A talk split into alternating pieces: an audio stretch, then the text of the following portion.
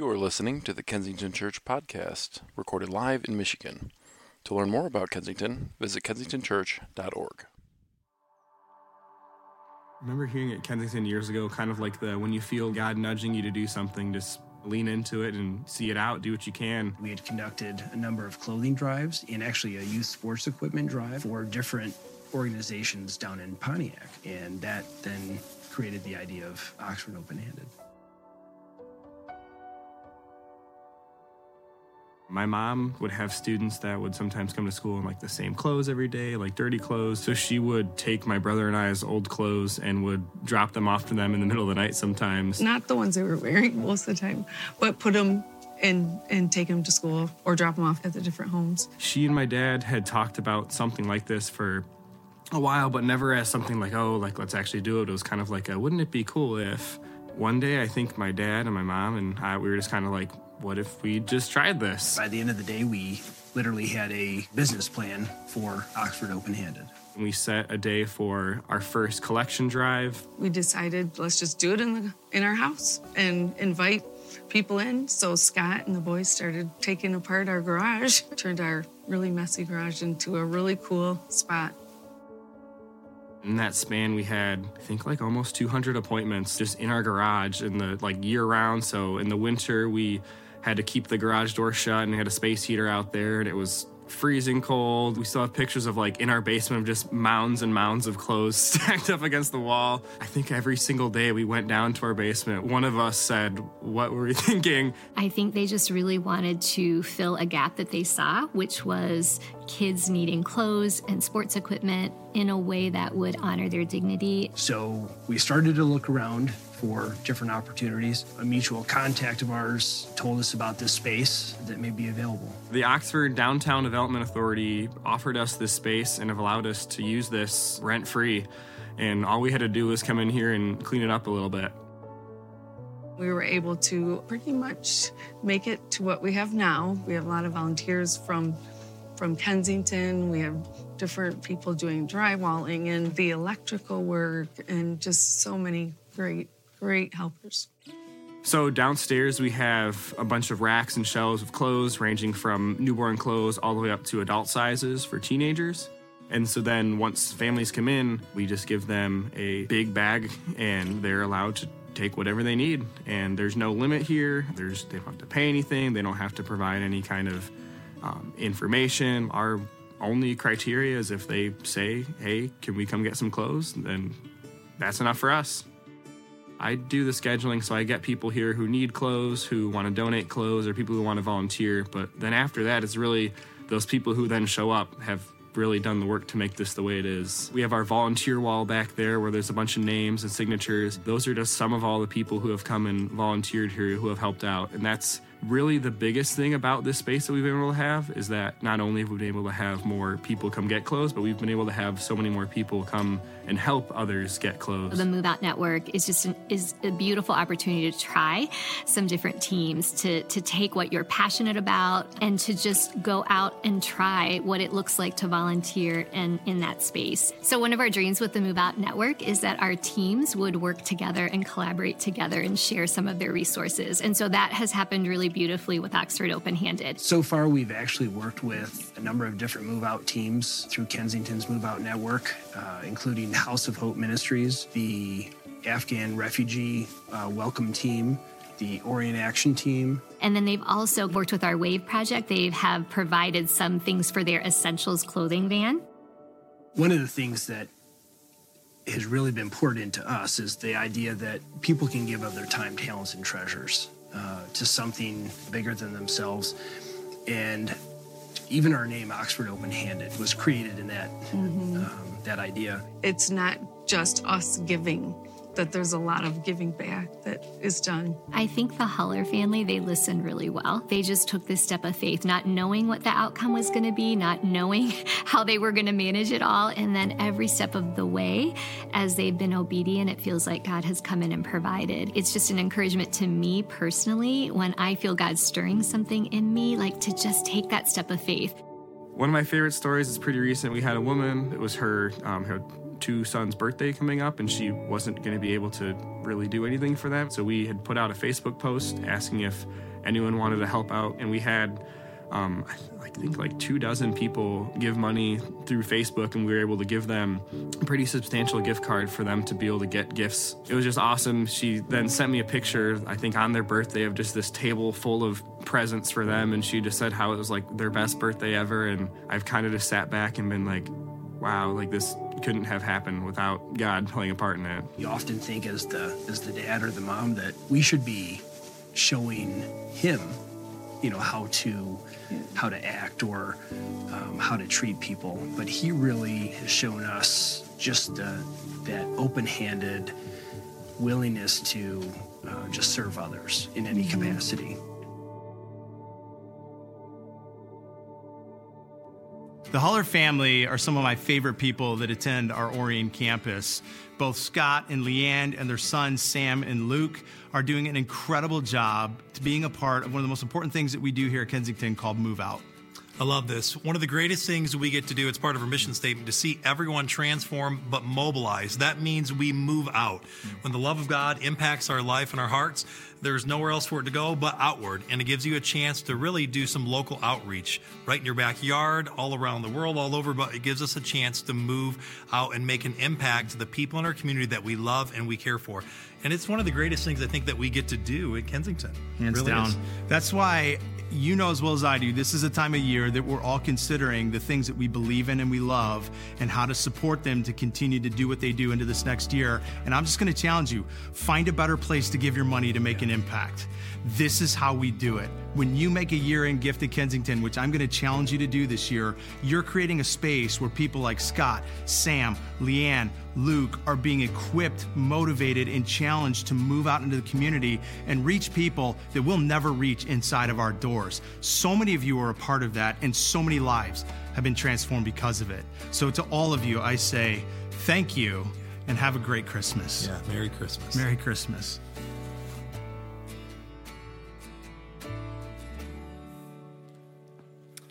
There's nothing quite like our uh, high def cameras to make you feel insecure about your face on a giant screen.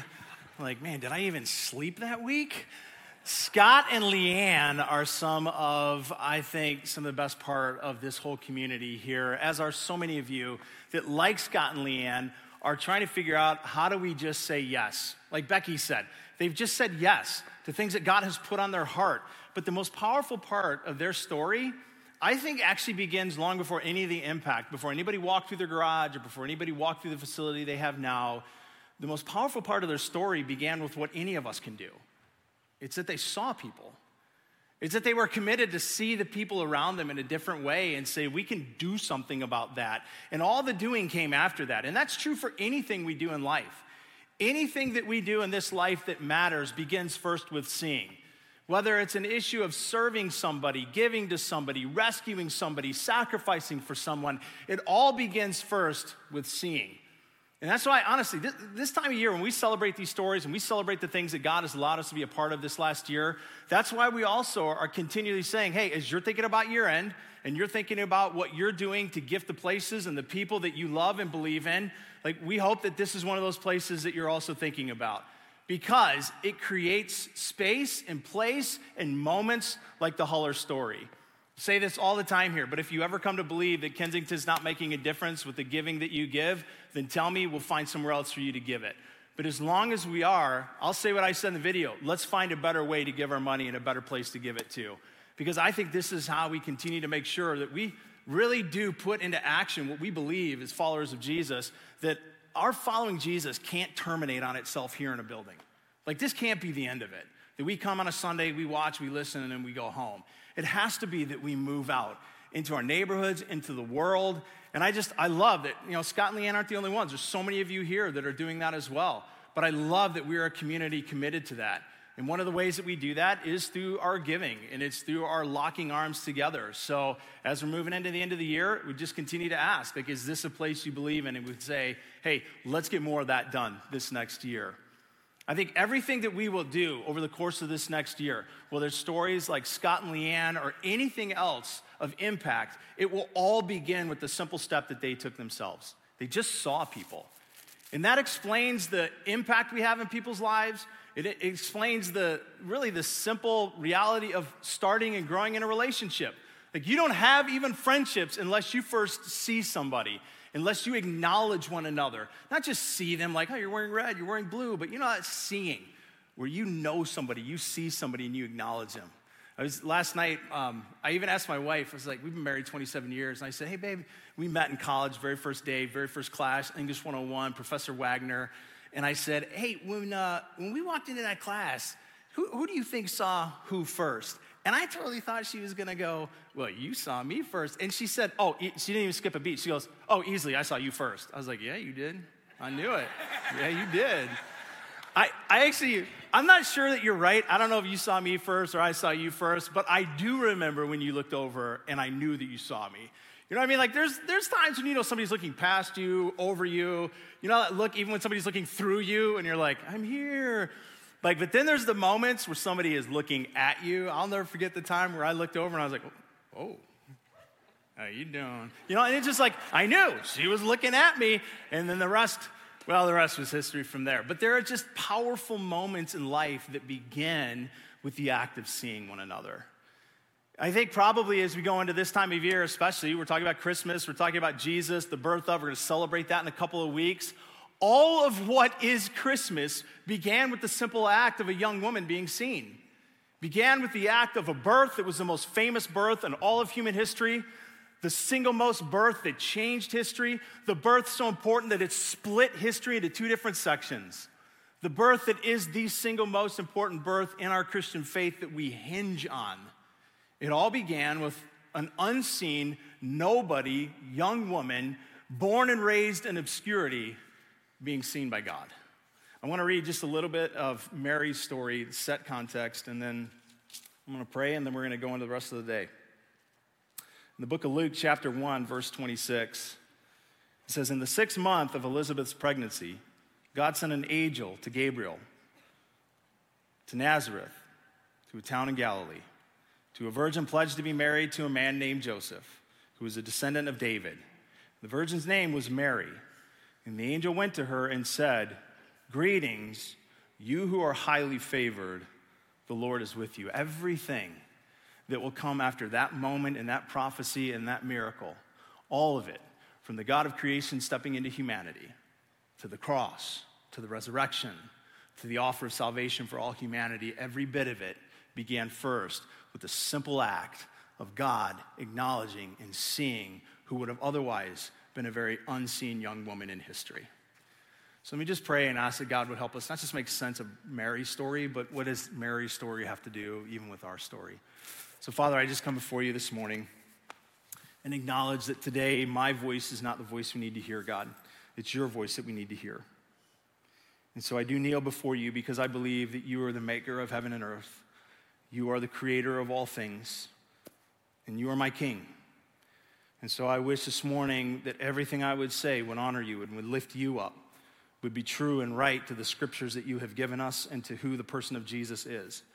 And Jesus, I ask that you would help me to honor your mom, to do justice, where sometimes we have a tendency in the church world to either, either put too much attention on Mary, to overemphasize her, or in our case, more often than not, it's to underemphasize her. And so I pray that you would help me to honor you, but do justice to the story of your mom and how you chose her and why you chose her and what that means for, I believe, how and why you choose us as well for similar reasons and ways. God, I pray um, selfishly, even for my voice, that I already feel like I'm struggling to keep after the first service. Uh, it, this is that time of year, God. So I pray that you would be the power that would get me through this morning with a voice that holds out. But more than that, God, you would be the presence that interacts with each of us today. Whether we believe in you, whether we're trying to figure you out, whether we're not sure that you're there, would you do something to communicate to the deeper parts of who we are? Get past our mind, but tangle up with our mind and get to our heart to say something to us about who you are, about what you did to see Mary all those years ago, and about how it is that you see us. In Jesus' name, amen. So, by the way, if my voice does any weird, cracky stuff and it sounds like I'm back in junior high puberty, forgive me. It's, uh, it's just, it's that time of year. It's Christmas. So probably shook one of your hands last week and got it. So thank you very much. um, so for me, many of you know this. I, um, I grew up with a blind dad my whole life. My father was uh, born with the ability to see, but he was three months premature. And so when he was born, one of the things that happened at the period of time where he was born, which sadly was common to many babies for a short period of time, was that they were put in an incubator and given too much oxygen. And the abundance of oxygen ended up killing his eyes. And it wasn't long after, I think about the year or maybe a little bit more after he was born, that the doctor even led my grandmother uh, to take his eyes out medically. Uh, surgically, they had to be removed. So he just has glass eyes. So my dad, born with the ability to see, but has never seen his entire life, which for me gives me an interesting relationship with the experience of being seen and being unseen. Like with my dad, for starters, we, this is horrible, but we, we didn't believe for the longest time that he was actually blind. We thought there was some kind of like pranking, and hocus pocus, something going on. Because my dad, you know this, when you lose one sense, what happens? Yeah, the other senses kind of get heightened. So my dad's got some kind of like freakish, beyond human ability to hear. Like there were times where I remember sneaking down in the middle of the night and my dad's sitting in the front room listening to the radio and I'd hear, Craig, go back to bed. I'm like, that man is not blind. He, there's no way he can. And he would tell us later on, he's like, I, I knew your footsteps. I knew your walk. All of you walked different. I'm like, no way. I remember once asking my dad, I'm like, can you hear things? Like, are you like Daredevil? Like, can you hear things? He's like, well, sometimes, some things. So we're walking one day, and he goes, just past the telephone pole. I'm like, open them up again. There's no way. There's no way you're blind. And he would tell me how like you could hear the wind, and sometimes when something would break, the pattern of the wind or the feeling of the wind. And so it was probably just a lucky guess when he said telephone pole, but he knew something was there. So we started testing him even. This is where it gets really bad. If you don't know me yet, you're gonna be like, this guy is awful. Or maybe it'll just solidify that you think that. But we're like, we're gonna prove that dad can see. He's gotta be able to see somehow. So we would we do like, you know, like the simple things where you're just like waving in front of him. He's like, What are you doing? No, nothing, nothing at all. But then I remember once my sister and I decided to put things in front of him when he was walking. We're like, I mean, if he's not gonna sacrifice himself to trip, my dad probably has permanent scars on his shins because of us horrible kids. And then I would take my G.I. Joes sometimes and I would put them in his chair I'm like, he, if he sits on a G.I. Joe, that's not gonna feel good. So let's see how this goes. I sacrificed a couple of G.I. Joes for this, but it was a worthy cause. In the end, I concluded, huh, guess my dad really is blind. But my dad, the part of the struggle is my dad was able to do basically everything. He did not let his blindness hold him back at all. Remember, as a matter of fact, as a kid, one of our traditions every year is my dad would pack us up he would get all of us as young kids, I mean, super young, me, my sister, my brother, before the other four came, and he would take us on the bus to downtown Detroit where he would navigate on his own. Not my mom. Mom, mom stayed home. This is just my blind dad navigating Detroit, Eastern Market. We'd culminate at the Rocky Peanut Company. We'd get candy and snacks and all the Spanish peanuts that would last us two months. And that was, my, that was our trip. The problem is for me, like going down there, one of the things that was always difficult to understand is I remember there was one particular spot where there was always people, blind people, who were begging for money. And I could never, like, I couldn't reconcile that in my mind because I had a blind dad who had been a court stenographer for Wayne County Juvenile Court. He had been an x ray technician for a local hospital.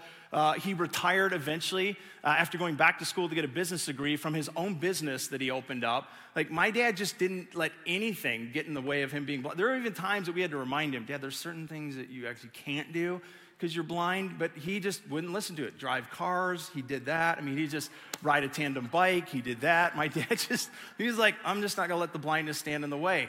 So I have this interesting experience in my whole life watching my dad, who couldn't see, do amazing things and incredibly impressive things for anybody, let alone a blind person. And yet, I will also tell you that one of my, in all honesty, one of my deepest pains throughout my life is that my dad's never seen me. Like, think about growing up your whole life, and maybe some of you have had this experience, maybe for other reasons. But growing up your whole life with a father who's never put his eyes on you, has no idea what you look like. I could tell you right now, if I close my eyes, I could tell you the features of all three of my kids. I could tell you what they look like, not just what they sound like. I could tell you the color of their hair, freckles on their face. He'd tell you about my kids. And one of the things that has been a bit of a pain to me my whole life, a sadness to me, is that my dad has never seen me. But it's also one of the things that is a hope for me, is that I do believe that there will come a day where my dad will have eyes and he'll look on my face for the first time ever. I don't know if in heaven we'll be able to play pranks. I hope we can, because I'm gonna be like, I'm Nick. See if you can figure it out. But, but there's a day that my dad's gonna get to see me, and I can't wait for that day. I think that the ability to be seen or unseen goes way beyond just the physical eyes, which is why every single one of us knows the impact of being seen. Listen, like really seen, that somebody knows you, acknowledges you, like sees worth and value in you. But that also means that I think we all know the opposite, which is the pain of not being seen. If I could tell you one more quick story with my dad. So, in my family, uh, seven kids, most of us are married, uh, brothers in law and sisters in law, and uh, 16, 18 grandkids. So, big clan. I'm the only one that hunts. I've hunted for years. There have been several times over the years where I've harvested a deer, put it in my dad's freezer so mom and dad have a little extra meat. I've asked my dad along the way, hey, dad, would you ever want to hunt? Never really been interested. And you're like, well, he's blind. I've told you this guy can do anything. So I'm like, hey, would you ever hunt? No, I'm not really interested. So this year, my dad actually went hunting. And for the first time ever in his life, I'll show you a really quick picture. Some of you may be horrified, but we won't leave it up long. My dad took a doe this time for the very first year ever. Yeah, so we can take it down. But that, here, here's why I tell you that story is because guess how I found out about this? I saw it on Facebook. yeah, I'm not kidding. Scrolling through Facebook one day, and I come across that photo and a post from the company that he partnered with, because there's all these companies out there like this one that help disabled people or blind people do things that maybe they couldn't otherwise do as normal as you and I. So they have a whole get up that I can't explain, you take too much detail, but there's a get up set up where my dad was the one that actually he fired the shot, he took the deer, he harvested it himself. And the post from that company read, Craig McGlassion, blind hunter, takes first deer with his son. It was actually my brother in law, James. Love James. James is a great guy. But I'm his son. And I remember looking at that post and I remember thinking, what the heck, Dad? Why? Like, I didn't even know you were going hunting. And I didn't get the invite. And immediately he created this space in my heart where I felt very unseen, very frustrated. Thanksgiving, my parents, we hosted, my parents were over. My dad pulled me aside at one point. He says, Hey, can I ask you a question? And my dad, he's not a super big talker. Uh, over the years, he and I, we're not on the phone a lot with each other. So when my dad wants to talk, I'm like, Oh. And he says, Hey, I got to ask you a question. Were you, were you upset that I didn't ask you to go hunting with me? And so it started a great conversation between the two of us. And I was able to be very honest with him that I felt very missed and, and unseen and overlooked by him in that moment. And he said, Well, I just, he goes, I know you're busy and got a lot of stuff going on. I just didn't think you'd want to come. And so I was able to tell him, Dad, I would have loved to have been there. As your son, to have been by your side the first time you had an experience like that. So then we talked about next year, and, and, the organization's already asked him if he wants to come back. And he said, Well, how about next year? Do you want to go with me? I'm like, Heck yeah, I do. James is getting a boot. We're taking a buck, not his little girly doe. So next year we're going to go. But it created this weird moment for me that we had to work through where it had nothing to do with the fact that he's blind, but I still felt very unseen by my dad in that moment. If I could go around this room, I know that if I talked to each and every one of you or you got on a mic, you could share similar stories. Moments where you have been incredibly seen, where your presence and your worth and your value has been acknowledged and noticed and, and you felt it. And other moments where it was the opposite, where you felt very unseen very looked over, very dismissed, very looked through. Some of us have felt one or both of those experiences at work. Some of you feel it at school. Some of you feel very seen at school. Some of you feel very unseen. Some of you, it's in your marriage. It was an incredible day when you both said, I do. And yet something's happened along the way, and right now you feel the most unseen by the closest person to you. Or sometimes it's just your own family, or sometimes it's church. Sometimes in this community where we should be the place where we see each other the most can be a place where we most feel unseen. One of the things that's interesting about the life of Jesus, the more that you study him, is that he has this really paradoxical reality to his humanity and ours. Paradoxical meaning that on the one hand, he is completely not like us. And at the same exact time, this is the paradox, he's completely like us, experiencing very much the same things we have, understanding the same things that we go through. And this is one of them. There were moments in Jesus' own life where, even though he's a God of creation on earth, that he was very overlooked, unseen, and looked through. As a matter of fact, in your Bibles, in the book of John, it says it this way. If you have a Bible, John chapter 1 says, The true light that gives light to everyone, this is Jesus, was coming into the world. And he was in the world, and though the world was made through him, the world did not say it. What? He did not recognize him. And he came to that which was his own, but his own did not, one more time, what does it say? Receive him. So because he didn't recognize him, they did not receive him. So here's the God of creation walking among his creation. Like, I don't know if you've ever thought this, but I know many of us that have walked with God have thought this throughout the course of our life. I have. If I could have just been there. If I could have just seen him, it'd help answer so much of my doubt or my questions. Or if I prayed to God and I could hear his audible voice back, it would give me so much more certainty. And yet there was a whole bunch of people that got that. They saw him, they heard him, they walked with him, they could have touched him, they heard his audible voice, and yet many of them still rejected him and did not acknowledge him as a God of creation. Why? It says they did not receive him, meaning they did not see him. They overlooked him. They looked right through him. But what we celebrate on the 25th of this month is that 2,000 years ago, our God really did come to this earth. And he allowed himself to be seen so that even now, 2,000 years later, across time and space, we see him we see him differently than with our physical eyes, but we see him because our God did not remain just a mystery somewhere in the stratosphere, but there was a point in time where he put on skin and bone and fingers and toes, and he walked among us. He grew to a man. He died on a cross. He rose again from the grave, and he offered salvation to all of humanity. And all of that began with a very simple, simple act of God seeing a young woman who otherwise would have been lost to the ocean of humanity and never known Mary.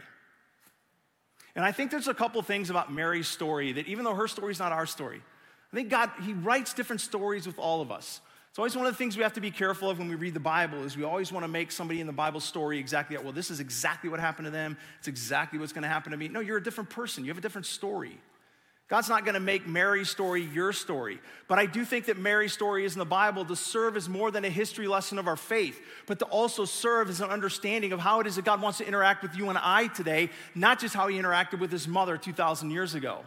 And I think in that, some of the ways that God saw Mary, he also sees us. Our story will be different, our impact will be different, but I do think that some of the ways that God saw her, he also sees us. I want to go back to Luke chapter 1. I want to read the story a little bit and then make a couple of observations about how God saw Mary. So if you have a Bible, Luke chapter 1, verse 26.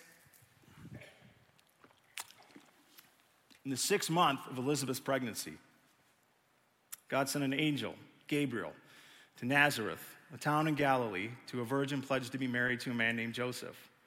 He was a descendant of David. The virgin's name was Mary, and the angel went to her and said to her, Greetings, you who are highly favored, the Lord is with you. Mary was greatly troubled at his words and wondered what kind of a greeting this might be. But the angel said to her, Do not be afraid, for Mary, you have found favor with God.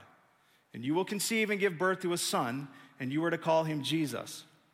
He will be great, and he will be called Most High, the Son of God. And the Lord God will give him the throne of his father David, and he will reign over Jacob's descendants forever. His kingdom will never end. And so Mary asked him, Well, how can this be since I'm a virgin? And the angel answered her, The Holy Spirit will come on you, and the power of the Most High will overshadow you, so that the Holy One will be born, and he will be called the Son of God. Even now, Elizabeth, your relative, she's going to have a child in her old age. She who is said to be unable to conceive is in her sixth month, for no word from God will ever fail. And Mary's response, very simple, but incredibly powerful. I am the Lord's servant, Mary answered. So may your word to me be fulfilled. And then the angel left her. I think one of the first things that we see about how God sees Mary is he sees her very personally. Like when the angel shows up and he acknowledges her by name, this is important because he doesn't come to her and say, Hey, you, hey, young woman, hey, girl. He comes to her and he names her Mary, you are highly favored by God. The Lord is with you. This means that she's not a mistake. This wasn't a random house that he just stopped at where he's like, eeny, meeny, miny, I guess that one. It wasn't a wrong address. Oh, I was supposed to end up at Martha's. Like, this was very intentional. He knew who Mary was because God knew who Mary was. He knew her name. And he didn't just know about her, he actually knew her and he knew her personally. This is significant because Mary's born in a time in history where she would have been very unseen. She was a nobody to the culture in which she lived. As a woman, and in a time when women were devalued, not only just a woman, but she's a teenage woman. She's from a town called Nazareth. It's a dirty, broke, not popular town. It's, it's the ridicule and the criticism of many of the towns around it. The, the criticism is nothing good comes from Nazareth. This is where she's from. Nobody would have seen her otherwise. Like, take our context here locally. Anybody know the town River Rouge? I don't know if you're chuckling because you do or you don't, or you, maybe a couple of you. Yeah, it's, it's downriver. It's a small, broke, violent, I think for a while, I think 17 years running, it hit like number one in violence and crime per capita in all of Michigan. It's, it's, it's not anywhere that anybody's flocking to get to. The only thing that even makes it acknowledgeable is the ice factory there and Great Lakes Steel. The only reason I know about it is because it's where I'm from. And so I know that when I was there, the reputation was also nothing good happens in Rouge and nothing good comes from Rouge. This is Mary. Like, she's from a place in a culture and a time where she would have been incredibly unseen. People would have looked right through her and never even acknowledged her. This is what's so powerful. To the world that gave no value to this young woman, the God of creation saw her. He didn't just see her with his eyes, he saw her with the worth and the value that the world took away from her. And here's where her story is ours. He doesn't see Mary alone. He sees you too. And He knows you too. Just as personally, just as affectionately, and with just as much value in His eyes as He sees you. One of the places in the Bible that I think of many that gives probably some of the clearest picture of the value and the personal nature which God knows you is in the book of Psalm 139. The first few verses, just listen to these statements about God and you and personalize them to you. Like these are things that are true to what God knows about you. Some of this might be scary, but it's how well He knows you. You have searched me, O Lord, and you know me. You know when I sit, you know when I rise. You perceive my thoughts from afar. You discern my going out and my lying down. You're familiar with all of my ways. Even before a word is on my tongue, you, Lord, know it completely. You realize you're not lost in the sea of humanity to God. You're not faceless, nameless, unknown. You're not just merged into the millions that do, have, or will exist in all of creation. Do you realize He knows you every bit as personal and individual as you know your own kids? It says here, He knows when you sit. He knows you're sitting right now in this room. He knows where you're going to be sitting later today. He'll know the minute that you stand up from this place to leave. He knows where you go, He knows where you've come from. It says here, He knows your ways, He knows your thoughts. Even before there is a word on your tongue, He already knows what you're going to say. You realize the God of heaven, He doesn't just see you, He personally knows you. and in that, He gives value to you that no one else can. The God of creation sees you. There's, a, there's even a place in the Bible where Jesus once said that he sees you and knows you so personal that he knows the amount of hairs on your head. For some of you, it didn't take long to count. For others of you, maybe. But he knows you that personal, that individual. And, and the concern I have, and if there's anything I hope in my time with you to raise the bar on just a little bit, is that some of you, even some of you who have walked with God for years and years and years, still fail to truly believe that the God of creation sees you with that kind of personal affection.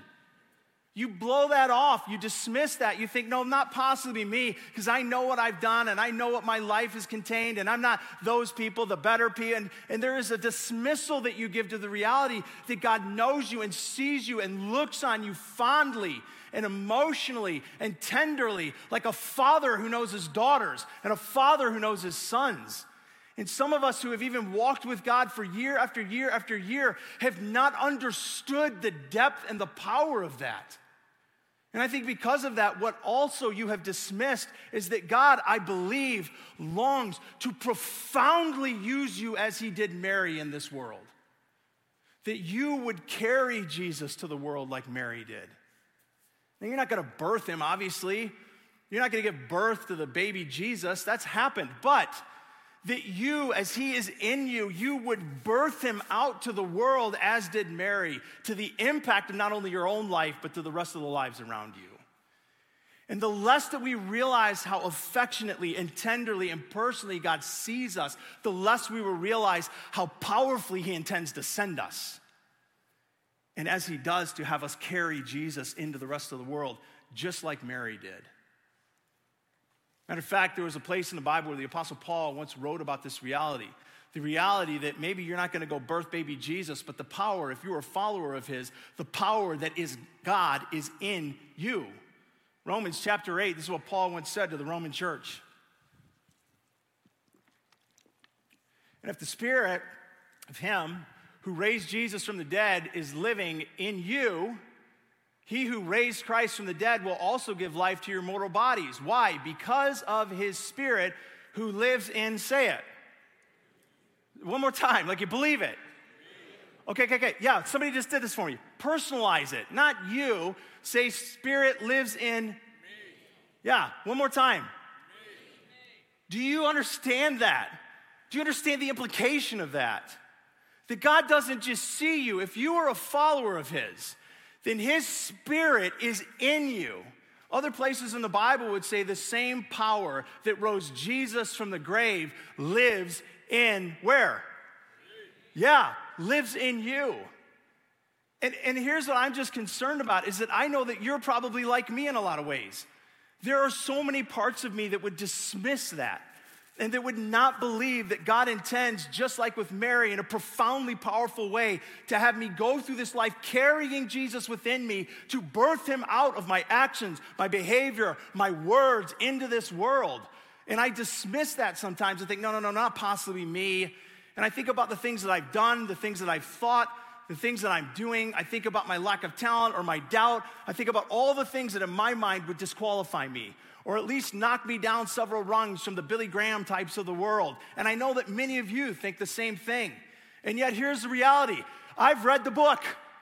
And this Bible is a story of a God who, time and time again throughout history, has chosen to see those that the world does not see, that the world oversees, and that the world even dismisses, to see us, to call us, and to then anoint us with favor. And not so that we can just come in here on a Sunday morning and sit in our cushy seats and listen to a message and then go home and consider it done but so that with Jesus inside you, you would go out into this world with power and determination and commitment and carry Jesus against the kingdom of darkness, pushing it back and bringing Christ to the rest of the world.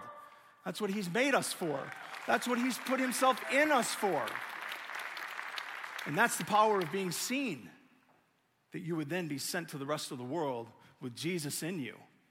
The story of Mary is a story of Jesus taking this little insignificant unknown girl and doing the miraculous, doing the, the impossible.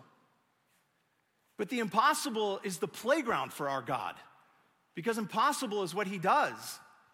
So, even for you, I would say whatever's in your mind that may, may disqualify you, whatever thing in your life you think God couldn't possibly overcome this, conquer that, make this happen. Whatever lie would tell you, he would never choose somebody like me. He never really use somebody like me. Listen, I'm here to tell you today that our God is a God who sees you, who knows you, who has called you.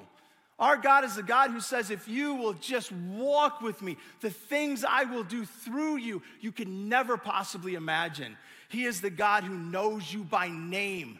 He has enlisted you so that He can unleash you. And I'm telling you, if even just this room alone would believe that and own that and live that out, telling you the world would never be the same again. Ever.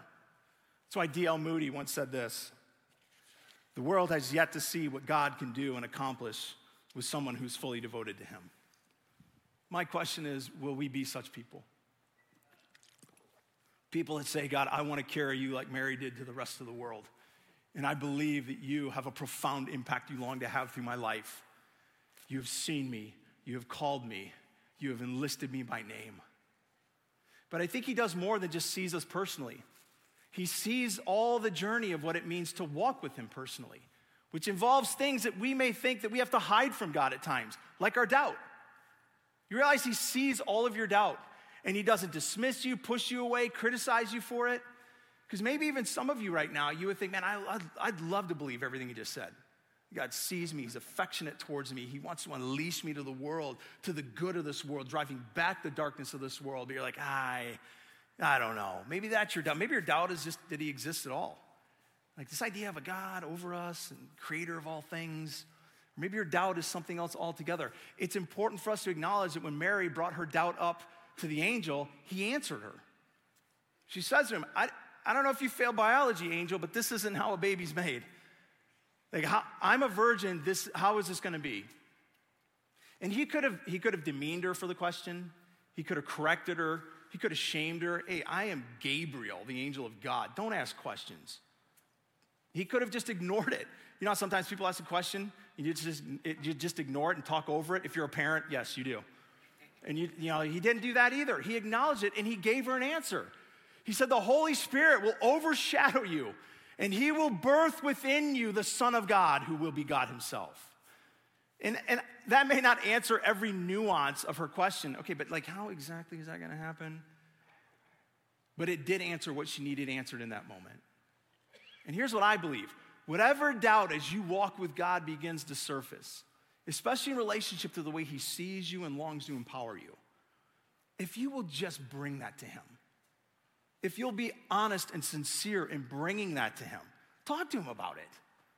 Pray, talk to Him.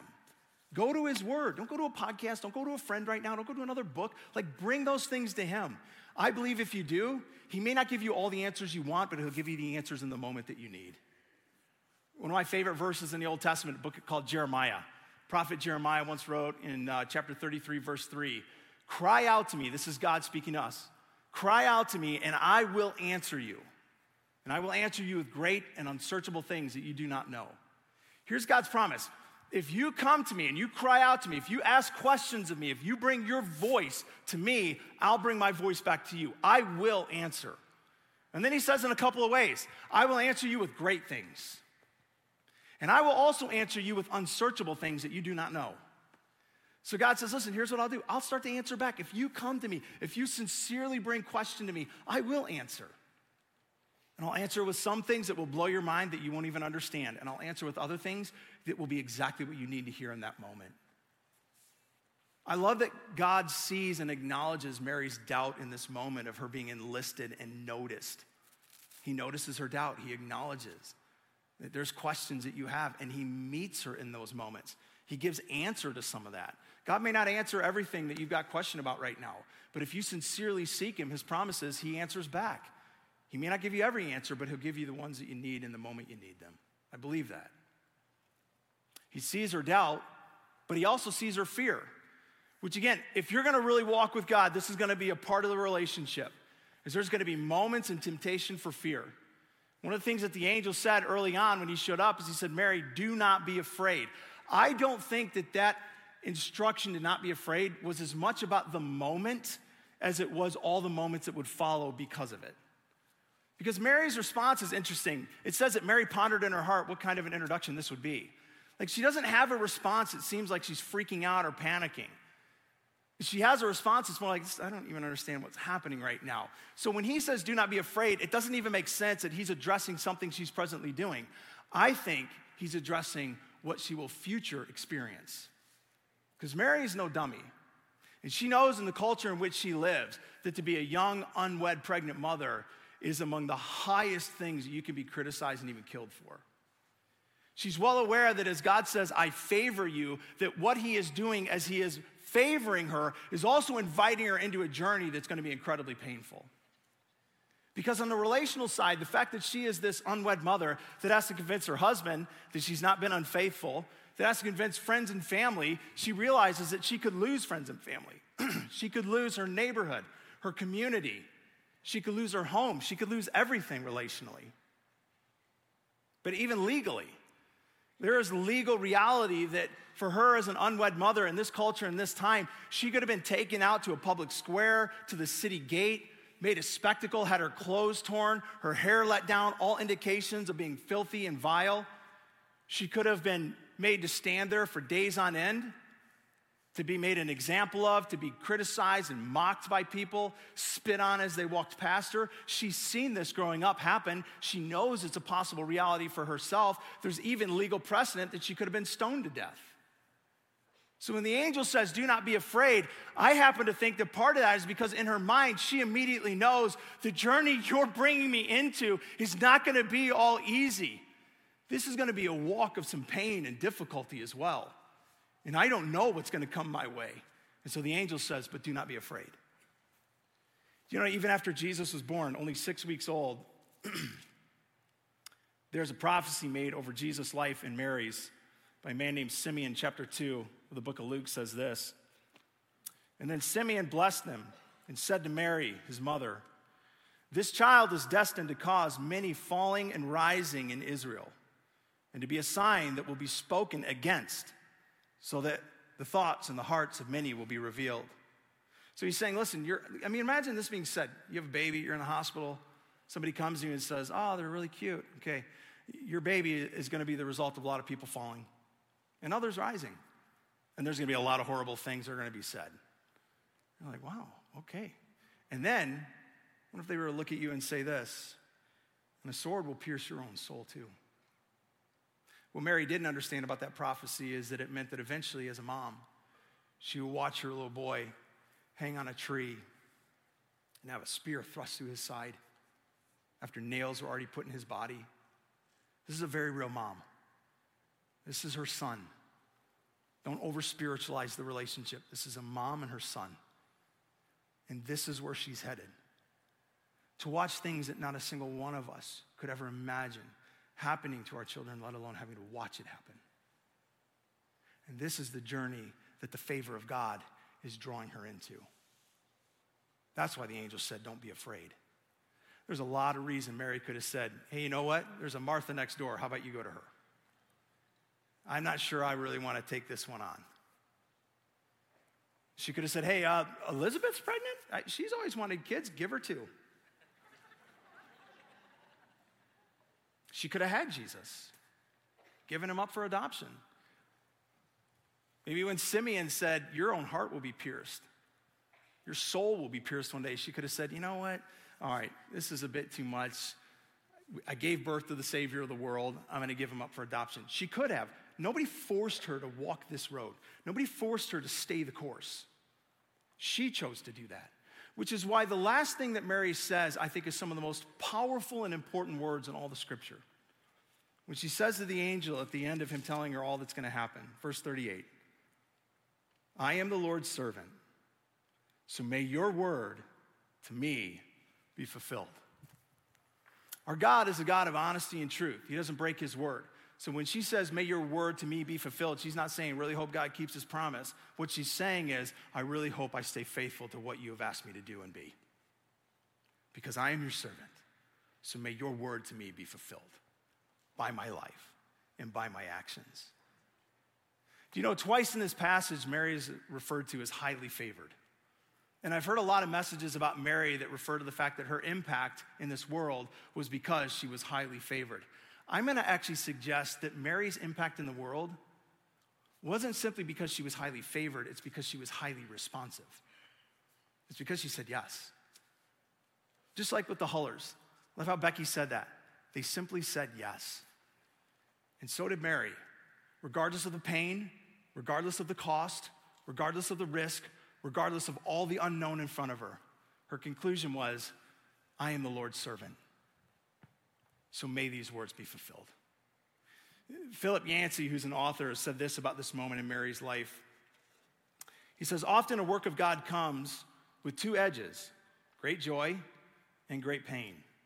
In the matter of fact response that Mary gives, she embraced both. And she, this is so important. She was the first person to accept Jesus on his own terms, regardless of the personal cost. Jesus saw his, her fear and I think invited her to stay the course. He didn't diminish the fear, he didn't diminish even the potential pain that was going to come. But Mary chose, I'm his servant, and I'll carry Jesus to the world. Lastly, and with this we're done, I think he also sees, not just in Mary, but in you and I, he sees the you that you're yet to become. Mary's story didn't end with the angel in the conversation. Wasn't like the angel showed up and then she just like turned into sainthood. Like Mary still had the rest of her life to live. She wasn't picked because she was perfect and had it all together. She was still just like you and I in process, and for the rest of her life, she would be. Even though she gave birth to the Savior of the world, she still had to learn how to walk with Him, yield to Him, surrender to Him, and allow Him to transform her. I can tell you this I guarantee that by the end of Mary's life, she was not the same person that she was when she stood in front of that angel all those years ago. Part of the work that God does in us as He sees us is He sees you, the true, unfiltered, rawest version of you that would make other people possibly run away from you. It's what makes Him run towards you. And He sees the real you, but then also is determined to transform you into the you that you're not yet. Do you know the, the, most, uh, the most iconic Christmas tree that we put up every year is the Rockefeller tree? So, the Rockefeller tree was a tradition that started back in 1931, right at the height of the Great Depression, right in the building and the construction of the Rockefeller Center in Manhattan, New York. And a bunch of the, the iron workers, again, this is Great Depression, not a lot of reason to feel hope and joy. They decided, they took this 20 foot tree, kind of ragamuffin tree, put it up in the middle of the construction site, decorated it with what they had, and they did it as a sign of just hope that may not be there yet, but they believed one day would. And in 1931, that spawned a tradition then that's carried on every year since. But that tree has grown and grown and grown to not just be much more magnificent than its origins, but to actually become the most iconic Christmas tree that maybe we put up in the entire country. Today, when that tree gets put up, it ranges anywhere between 70 feet to 100 feet. This year alone, that tree has 5,000 lights on it the, the wire that connects those lights totals five miles in length. Like, it's a pretty impressive thing. But a couple of years ago, the tree that was picked was a pretty interesting pick. Here, here's a tree, I think from 2020 or 21. Okay, honest question, honest answer. Is that an impressive tree? No. No, it looks like it's half dead. The limbs are falling off. It's got all kinds of bare spots. Like my wife and I, we do the cut the, the real tree down. That's, that's the biggest determiner, right? Does it have a bare spot? Like this year, I found the tree and then Nicole ruined it for me. She's like, bare spot on the back. I'm like, ah. Like the bare spots, it killed the tree. Like that's nothing but bare spots. Here's what I love somebody walked out and saw that tree. And listen to me, they saw worth where other people saw no worth. They saw value where other people would have overlooked that tree and walked past it. They saw prize where other people saw loss. Here's a tree after it was finally set up and lit. Very different looking tree. And it's not just because of the lights, it's filled out. Because you know what else they did is they actually grafted in, I didn't even know that you did this, but they grafted in limbs, foliage, new branches, and they took, listen to me, they took a tree that could have never been beautiful on its own and they made it more than it ever could have been under its own power. This is what Jesus does. He sees you, the real you, the first tree you. He sees the spots and the blemishes, and he doesn't run from it, he runs to you. He sees the real, unfiltered, raw you, the you that you don't even want anybody else to know about. And it's what draws him to you but he also sees the you that you're yet to become. He sees the full version of you with 5,000 lights and branches filled in, becoming more with Him than you could have ever become on your own. That's part of the power of God seeing you. He doesn't reject you for the things that others would reject you, but He transforms you into what you could never change yourself into. And for some of you, I just want to invite you and ask you, man, have you seen Him? He sees you, but have you seen Him? You know, if you go back to that passage in John where it says, Many did not see him, they did not acknowledge him. In that same passage in John, there are others that did the opposite. 2,000 years ago, there were men and women that started seeing Jesus. Verse 12 says, Yet to all who did receive him, and to those who believed in his name, he gave the right to become children of God. Children not born of human descent, nor human decision, or a husband's will, but born of God. The Word, it became flesh and made his dwelling among us, and we have seen his glory the glory of the one and only Son who came from the Father, full of grace and truth. I just want to ask you have you seen him? Like, have you honestly looked at and acknowledged Jesus as the Lord of creation? Doesn't mean you have it all figured out. It doesn't mean you understand everything. It doesn't mean it's without doubt. It doesn't mean it's not without anger or frustration at things you want answer to. But can you turn to Him and see Him as more than a man, more than a rabbi, more than a teacher, but the actual God of creation who came to this creation to see you, to know you, to love you, to call you by name, and to send you with Jesus in you to the rest of the world? I just want to invite you, if you've not seen him, acknowledged him, man, see him.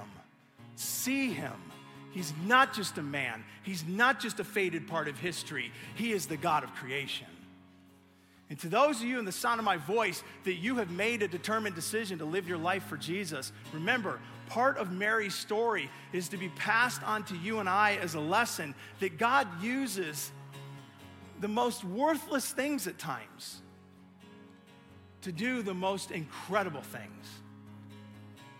You realize that's part of what God longs to do through you. Is not just see you to love you, but see you that He would, with Jesus in you, send you to the rest of the world, that you would carry Jesus to the rest of the world, the world that is around you and the world beyond that. Listen, our world does not need some cool, hip, shiny, overproduced form of Christianity to convince it that Jesus is Lord. What it needs is you, men and women dedicated to Jesus, passionately committed to Him, willing to say, whatever you want done in me and through me, so be it. Willing to be marginalized, canceled, written off, ridiculed, willing to lay everything on the line for the sake of the gospel so that the rest of the world may know there is a God. His name is Jesus, and He sees them too. That is what He has enlisted us for. And so I would just say this if that's your desire, let's just end with Mary's words one more time, and may they be our words. We are your servant, God. And so may your words be fulfilled. Amen. You've been listening to the Kensington Church Podcast. If you've enjoyed this recording, check back weekly for new content. You can find Kensington on Facebook, Instagram, and Twitter, and of course at kensingtonchurch.org.